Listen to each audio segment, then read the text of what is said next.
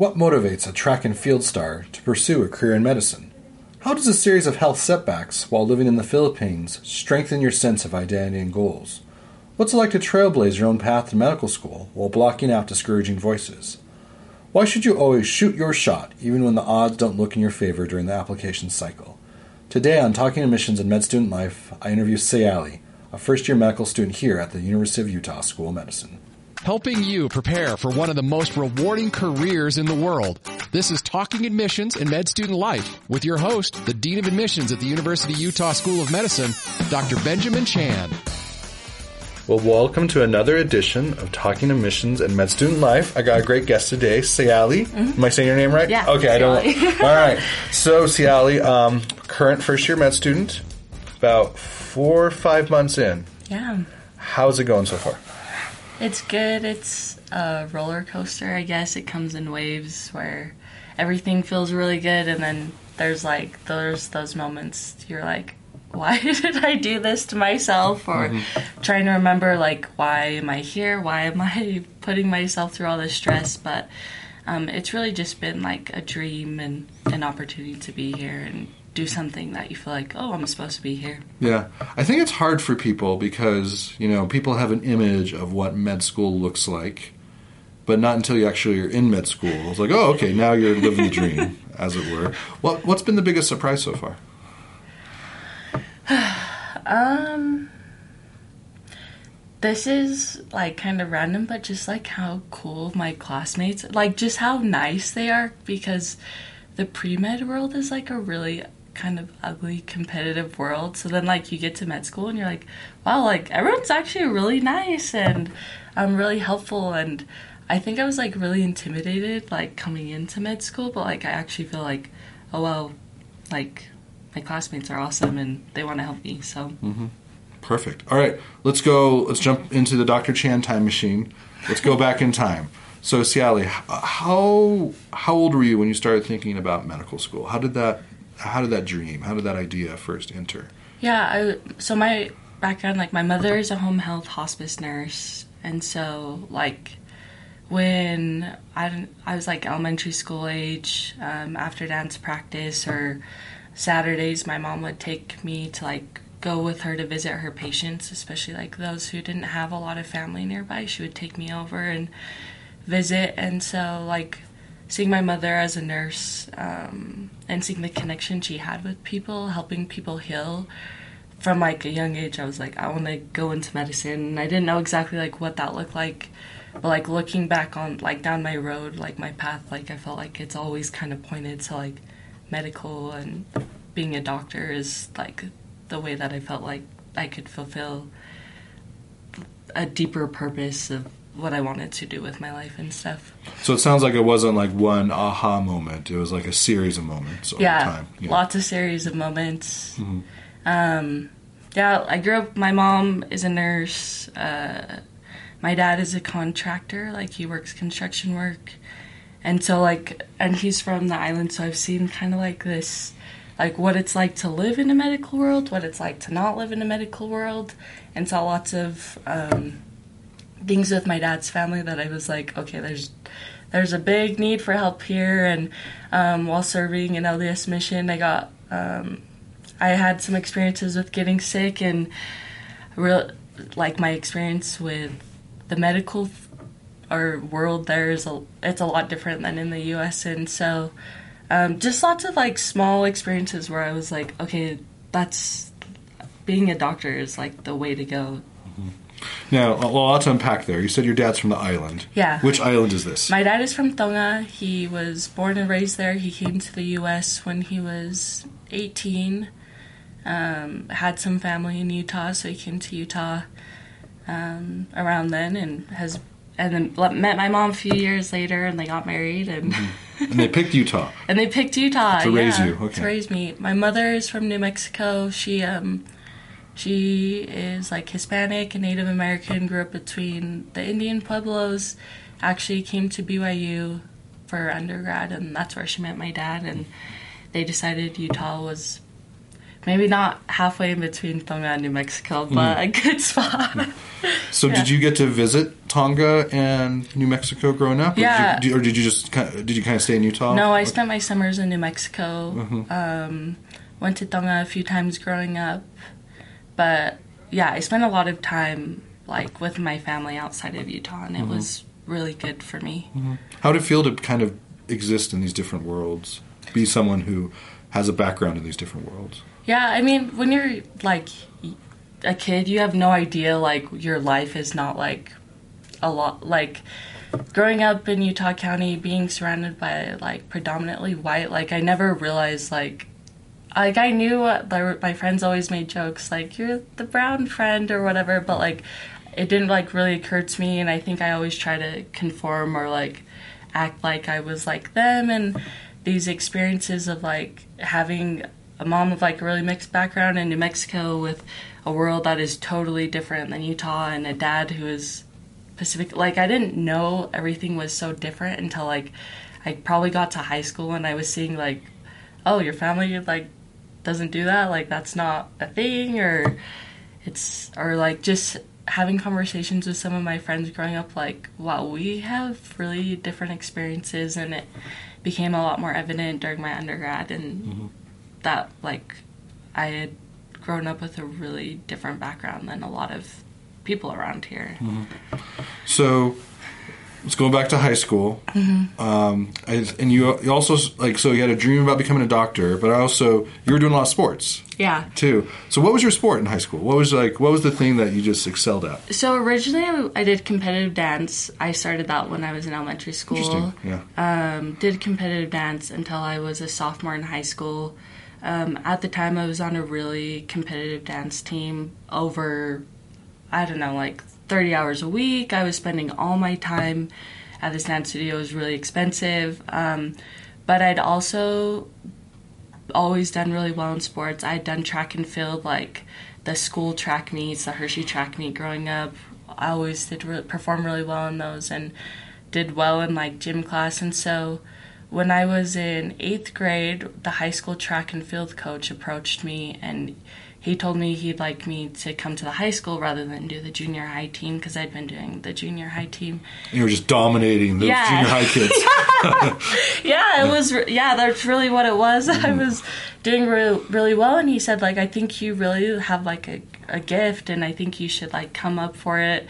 And so I was pretty open to it, but I told him, you know, like dance is like my first love, and I'm I'm gonna be a dancer and all these things. But then um, he invited me up, and then I mean, I I didn't dominate as a freshman. I probably got dominated over, but um, it was a really good experience, and I was still competitive at a young age. And he sat me down during my sophomore year. I was trying to juggle this like really competitive dance team. I had done f- volleyball my freshman year, but my sophomore year I decided to quit and focus on dance and track. And during my sophomore track season, I had like a really successful track season despite being so busy with dance and trying to balance it out and my high school coach sat me down and he said look this can this can pay for your like school in the mm-hmm. future this can like you can go somewhere track you have something. so you you were really great, even that young. It sounds like yeah you were just smoking people. You were just you, were, you were fast. I and I did like the heptathlon, and I think a lot of my dance background had helped. Like I knew how to control my body. I could jump. I could. I had like good running mechanics for hurdles, like and stuff, and so a lot of really random things. And my dad had done track back in Tonga. My mom had done hurdles in high school, and so Ah. I actually felt like genetically it was kind of like in my. and your it parents would construct like obstacle courses in your home when you were little. Go, Siale, run fast. They were training you. Yeah, I mean, I grew up.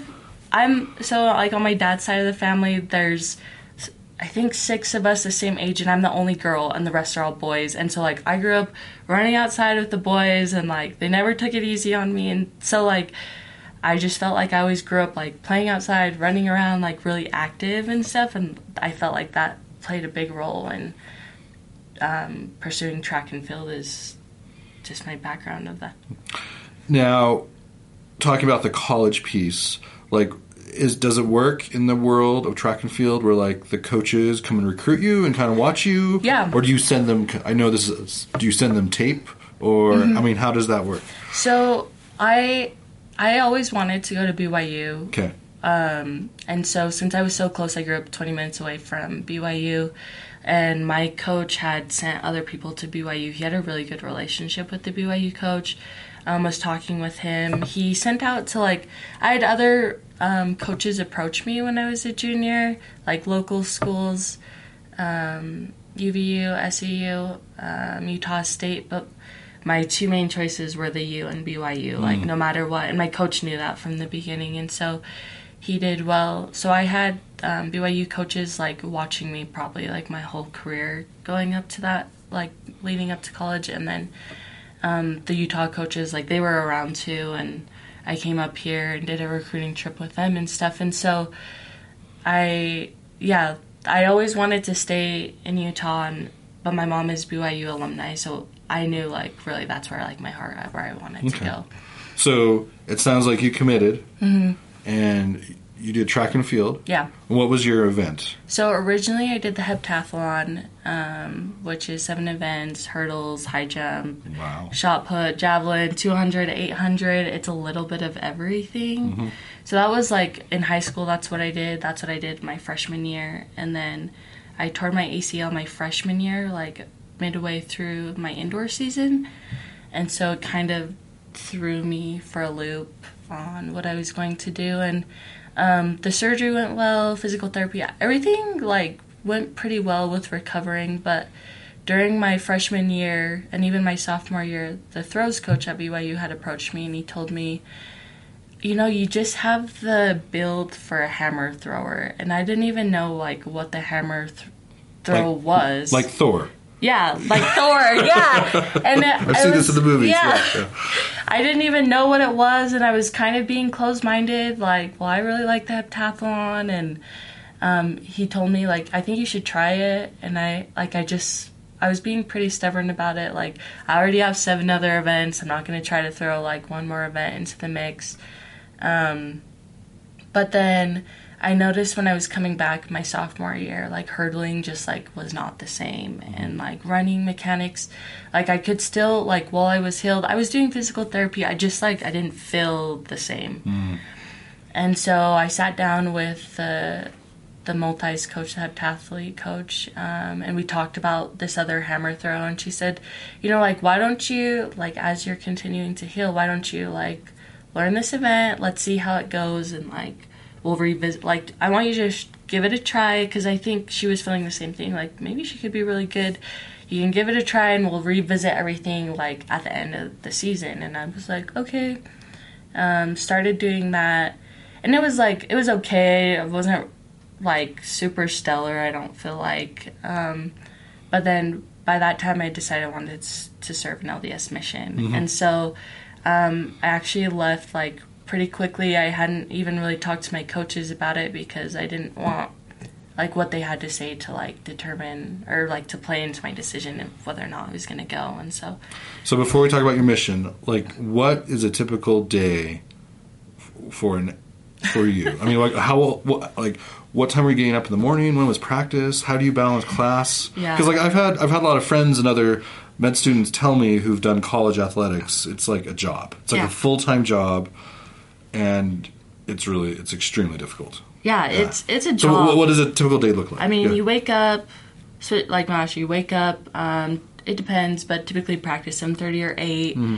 Go to practice for a couple of hours, and then go to class. So let's say I practice from eight to ten, and then I would go to class from like ten to one, and then 1.30 I'd have lifting one thirty to three thirty or four thirty, and then after that, either have more classes or you go back to study. And so, and then especially like when I started getting into research, then it's like every hour I have, it's during like my time in undergrad. I was either running to practice, I was running up to the research lab, or I was going to class or trying to study in the library. And it's yeah, it's really like a job. I mean, they're investing time and money in a spot for you. Like a lot of people want to be in your position, and so they control what you eat. We would do these like these things called bod pods where they would check your um, BMI and your muscle, like the your percentage of body fat, and they're talking about what you're eating, and they like they have a big say in like what you're eating and how you perform, like determines whether you travel or not, and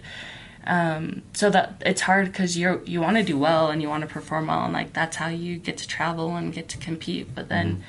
when you're a student like they say like student athlete so student always comes before athlete but sometimes you don't feel that way You're an athlete student. you're an athlete student Yeah. and so like that can be and some people that's their dream and like that's what's important to them but Mm-hmm. i knew from like the beginning like i got to do well in school if i want to like there's a life beyond college Yeah, athletics because so- like I, I, I, I, don't know too much about this world you're talking about, but Mm-hmm. like I, I mean, what's the next logical step if you go with this? I mean, is it is it the Olympics? I mean, did some of your did, did some of your peers? Is Yeah. that, is that what kind they're aspiring to? yeah that next level. Okay, yeah right. so people some people like people on our team have become professionals you know in their event like my coaches, while he coaches he's also like a professional thrower for sweden he's um, and like some of my classmates or like they just become professional runners so they like want to make a career out of it Mm-hmm.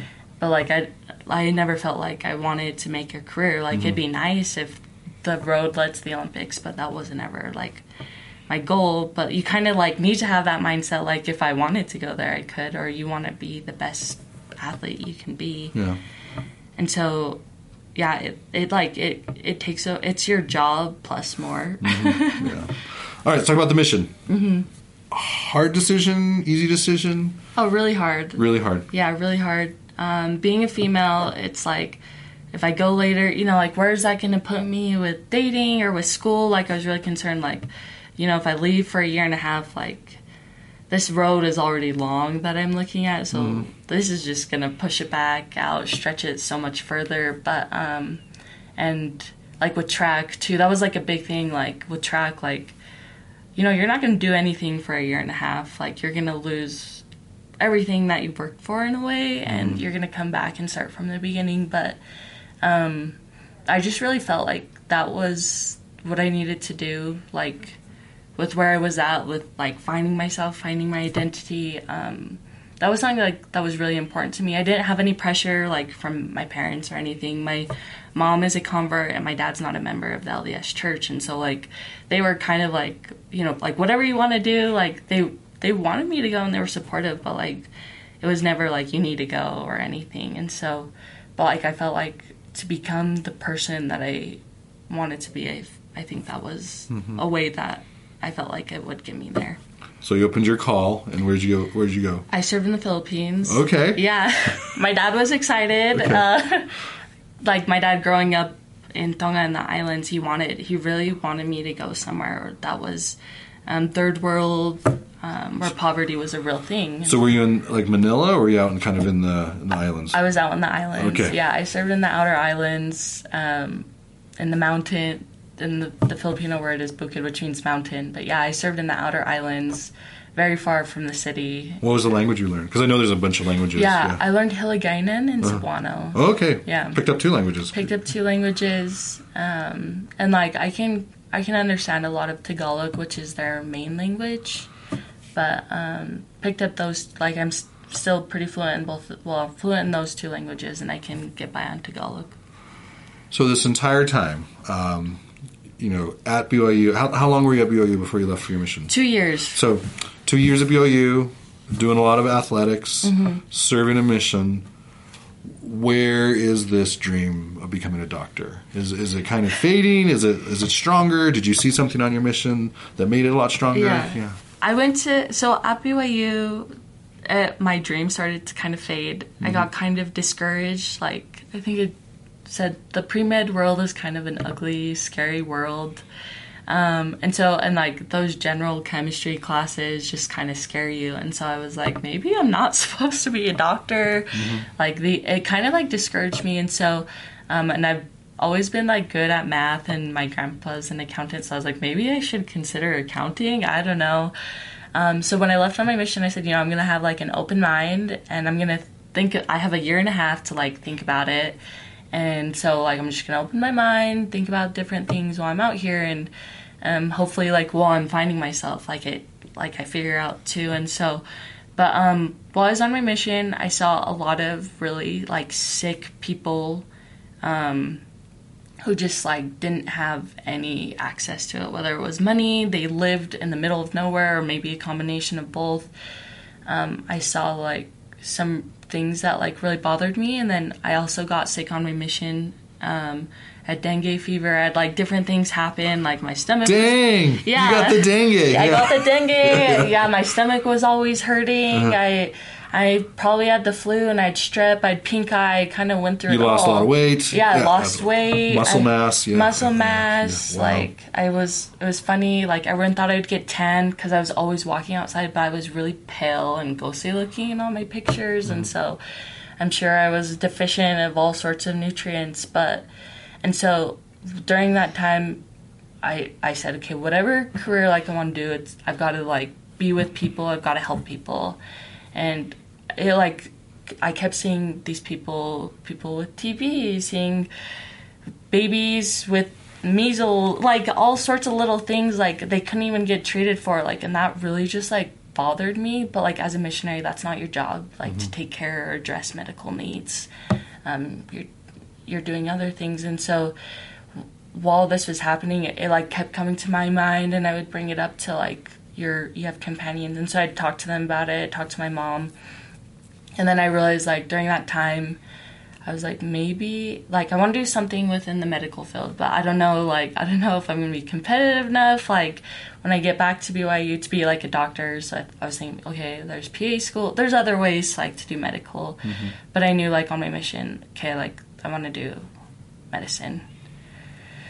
Seeing all these people who didn't have So you came back, you had that fire. yeah. Okay. Had a lot of fire, came home. I actually didn't register for like that first semester of classes while I was on my mission. I was late. Came home and I was like, you know, I'm gonna do all the pre med. I'm just gonna I'm gonna take anatomy, I'm gonna do physics physics lab and it was already like two or three days into the semester and I like walked into the count like the advisor's office and I was like, okay, like I signed up for these classes and she was like, whoa, whoa, whoa, like you just got back, like these cla- this is like a really hard schedule. I don't know if you're gonna be able to like handle this and mm-hmm. stuff. And but then I I just felt like like I said I just had this fire. I was like I'm like I'm gonna do it. And and then like so I ended up doing like a bunch of really tough classes that like first semester I got back. But then I did anatomy, and I just like fell in love with it. And I did really well, and I loved it. And like then it was like kind of another like okay this is this is where you're supposed to do something with this. And so um, that was like another piece and i took the there's like a pre-med like advisement class and then i was thinking about it and i was like okay like i, I can do this Did you have uh, a mentor or a role model during this time, or were you just kind of on your own? Because you don't, because like you're, you know, your mom has a healthcare background, Yeah. but like it's it's different it's different. Yeah. So, is, what did you? uh, Do you, do you understand what I'm saying? Like, did you have someone to help you out during this time? originally no. Um, a lot of and like even some of my like the my we have an adv- an academic advisor for track and like there's a pre-med advisor and then like one within your own college and all of them were kind of like well not super encouraging and stuff. And so I, felt like I was kind of on my own. Like a lot of them tried to talk me into switching my major to mm. exercise science because apparently if you're an athlete you have to do exercise science and that's the route they all take so mm. everyone needs to do it and mm. stuff or the the major I ended up choosing was is like a longer major and they were like well you could graduate and stuff earlier if you did these other majors but I was like no like physiology this is like that's what I want to do that's what I like. And so like while I was like doing this, I felt like I was on my own. But then randomly, I was asked to speak on this um, Polynesian student athlete panel at BYU. And I said, you know, I'm pre med. I really like. I, I want to go to med school, and it's really important for me to get back to the Polynesian community. And while I was speaking, there happened to be um, a Hawaiian um, doctor. She actually came here for med school, but she was in the crowd listening to me. And so after that, I had this random student, like a few months later, come up to me and said, Dr. Al has been looking for you. And I was like, Who's Dr. Al? Who is this person? yeah, who's this person? And she's like, gave me um, this doc- this physician's like email address and contact info and said she's been looking for you. Like she wants you to email her. And so I was like, oh, this is kind of random or weird, but I'm here for it. Like this is good. And so I emailed her and she was like, oh, like I just I wanted you to know like there, you know, like there are Polynesian female doctor. Like we're here. There's you know like I'm just one of a few, but I want to help you. And so she's invited me to come shadow her, and she connected me to all the other people I ended up shadowing. That's beautiful. Yeah, and she helped me like through the whole application process. Like when I applied, I was like considering not applying, and she she called me and she said let's go to dinner, and she took me out to dinner, and she like, gave me all the reasons like why I should apply and stuff. And so um, I'm so grateful I listened to her because it worked out. But she she was she's been like my mentor throughout this whole process. Sounds like she made a huge difference. Oh yeah, I feel like I wouldn't be here without her. So. So, Siale, like going back to the application process, what was your strategy? Were you going MD and DO? How many schools did you look at? Were you looking out of state, in state? I mean, what was kind of your what was kind of your strategy? Okay, so originally I was like, after taking that pre med class, I heard you know that people apply 15 to 30 schools when they apply. They both MD and DO are both great options, um, and so I, I had a really open mind. But the way everything played out with track um, and other things going on with family and stuff, um, it wasn't going to work out really for me to take the MCAT until like closer to when I was graduating. So I knew I was going to have to take like some sort of gap year. Um, and then I was originally planning to take the MCAT in June. Um, like I was going to graduate in August, and I was like, okay, I'll take the MCAT in June. Um, and then I ended up getting into like an MCAT program here at the U that like they pay for a prep course and stuff. And so i was like well if they're going to do a course then I'm, i'll just like postpone like when i take the mcat and so i ended up waiting to take the mcat until late august. It, um, and so then at that point i knew like okay that's not good because your like applications have been open since the end of may or june or whatever and you're like you haven't taken the mcat yet and stuff. And so then i'd be like real with myself okay I'm not to get my scores, MCAT scores, until the end of September. And so then originally I was like, I don't even know if I'm to apply. And so I ended up, I got my scores back, and then I was like, you know, like, I don't think I'm to apply. It's just so late. Um, and I, I really wasn't that happy with my MCAT score. And I was like, okay, I'm probably not going to apply. And like when I told my parents that, they like, my dad called me and he sat me down. He's like, you have nothing to lose. Like mm-hmm. you have, there's money and stuff, but like you should at least apply to a couple of schools. Mm-hmm. And I get was, some reps in. Get some reps in, yeah. like. And that's Maybe what my mom said. Yeah, yeah, like you go ahead and go for it, and then you'll get some like feedback on like what to improve and stuff. And then, but I was still like, I just like, I don't know. I was feeling like really not confident in myself. And so I told Dr. Al the same thing. Like I said, she called me, she took me to dinner, and she sat me down and said all the reasons like why you should just apply and go for it. And she told me pick a handful of schools that you like really want to go to. Like don't waste your money trying to apply to 15 schools because you know at this point like you're not mm-hmm. gonna it's get in. in it's yeah. too late in yeah. the cycle. Yeah. And so I picked a handful of schools um, here because I'm from. Yeah, I wanted to stay in Utah, University of UNM um, because that's where my mom is from, mm-hmm. and then University of Hawaii, that's where my husband is from, and then University of Arizona. Um, and so, but I knew like going into it, like it's probably the odds are probably not in your favor, and so I was really open minded. Um, because like originally I was like I'll apply to all MD and DO schools, and you go where you get in. Mm-hmm.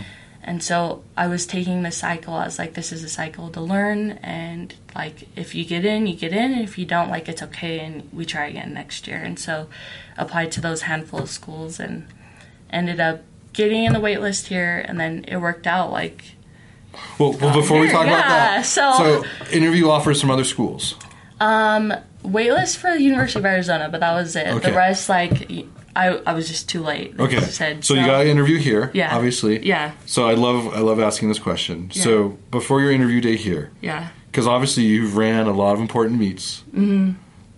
Meets, right? Matches. Yeah, yeah. What, what do you call meets, them? No, meets, that's meets. Okay. That's exactly right. You yeah. eat meat, you run meets. Okay. um, like that that anxiety performance anxiety. What yeah. was more stress provoking? Interviewing for med school or that really, really important meet? And then, like, um, what's your um, trick for like calming your nerves? Do you, you understand what I'm yeah, saying? Yeah, yeah, yeah. No, it was a really similar feeling. So, like, even after all those years, I still got like after all those years of dance and track, like, I still would get nervous before meets. Like, okay. but I had gotten pretty good at like um, staying calm, and then it's usually like the morning of that I felt really stressed and stuff. And so, yeah, going into this, I was just like, wow, I'm so grateful. Like, I'm getting an interview at the U. Yeah, I'm just plane so with house happy. money, Yeah. and yeah, so I was really happy. Um, and so I felt pretty good about it. The day before, I was, it was funny. I was like looking over possible questions and I was like practicing with my husband. And I, I was kind of like, I don't know, like, what they're going to ask me. I've never done a med school interview, so I don't know. Like, I felt really like um, out of advantage, but I, I was like, you know, like, it, it- here we go. Like, I've done a lot of things like this. Then that morning, we actually stayed up here in Salt Lake. I woke up at like four because I was just like so nervous, I guess, and anxious, and like going through things in my head. And um, got here at the school like an hour early just because I don't want to be late. And so I was just really anxious and nervous. Um, but overall, like, it, it's yeah, it felt like a lot like a meet like performance time. Like when I was there, like I was my I could feel like my heart coming out of my chest and. I was nervous, but then like once I started talking, then I was like, "You can do this. Like you're okay. Mm-hmm. Just be yourself." And obviously, and then you, you you did well. You did great. Yeah. Because then you, on the wait list, and then I mm-hmm. remember calling you, and I remember you were very serene about it. You did seem so excited. Yeah. So sometimes I can kind of gauge like. Because I can't tell if you have other offers, like you know, sometimes like I like oh, I think Siale might be going somewhere else. She, she didn't seem so excited. Oh. Yeah, so I, I don't know. That was my perspective. on Yeah. that. I don't know what you remember about More that. like shock. okay, so Yeah. shock. That, that's the word we're looking for. yeah, for. maybe shock. Really. Okay. So I was at. It was really random. I was at um like a. I did this program. It's called HEFY. It's like a nonprofit that takes high groups of high school kids um, to different countries around the world to do service or humanitarian work.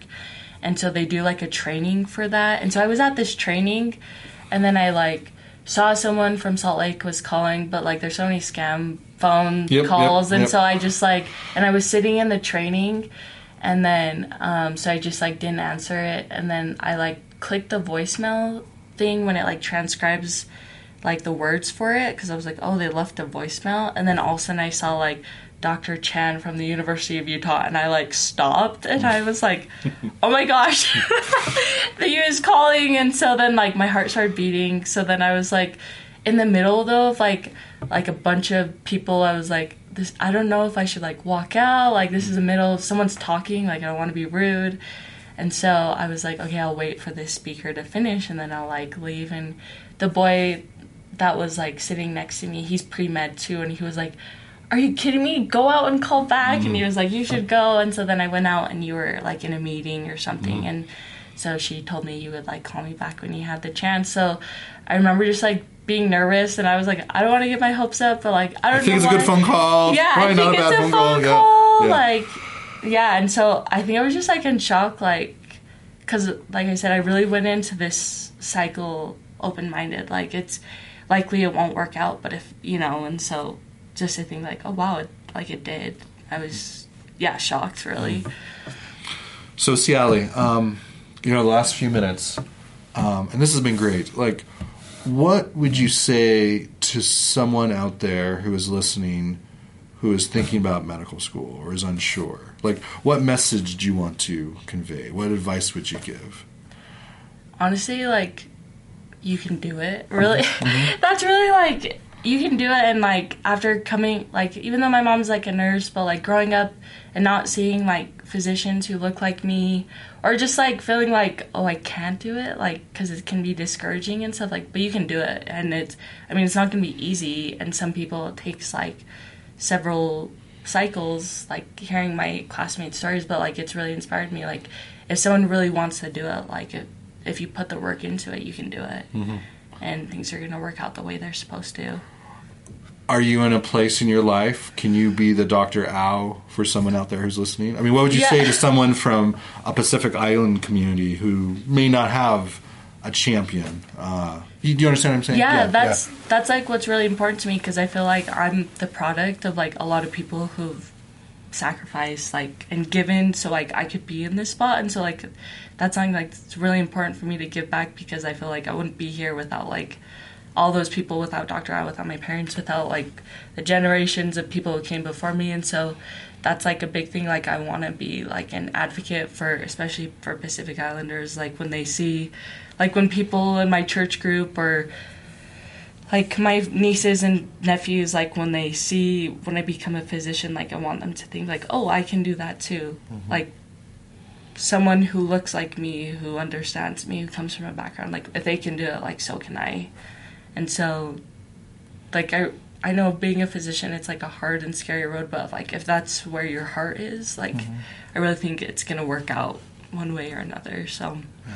well Siale, i'm so glad you're here and I, I'm so excited to watch you grow into a doctor over the next few years, and and I yeah, I, I, just think there's going to be so much opportunity for you to give back and for others to reach out to you and for you to um, fulfill your dream because I, I know you've worked so hard on it. And so and I'm glad you got in the first time. Yeah. what a blessing. That's yeah. great. Cool. Well, we'll have to have you come back on, Siale, maybe get, kind of give updates as you progress through medical school because I would love to hear from your perspective how it's going. You know, both the good and the bad. Yeah. So I know it's a, it's it's get, it, you know, there, it, it's a lot of hard work, but it sounds like you know you've oh, you've already done so much to get this point. So I'm just really excited for the next few years for you. Thanks. Thank you. Thanks for listening to Talking Admissions and Med Student Life with Dr. Benjamin Chan, the ultimate resource to help you on your journey to and through medical school. A production of the Scope Health Sciences Radio, online at thescoperadio.com.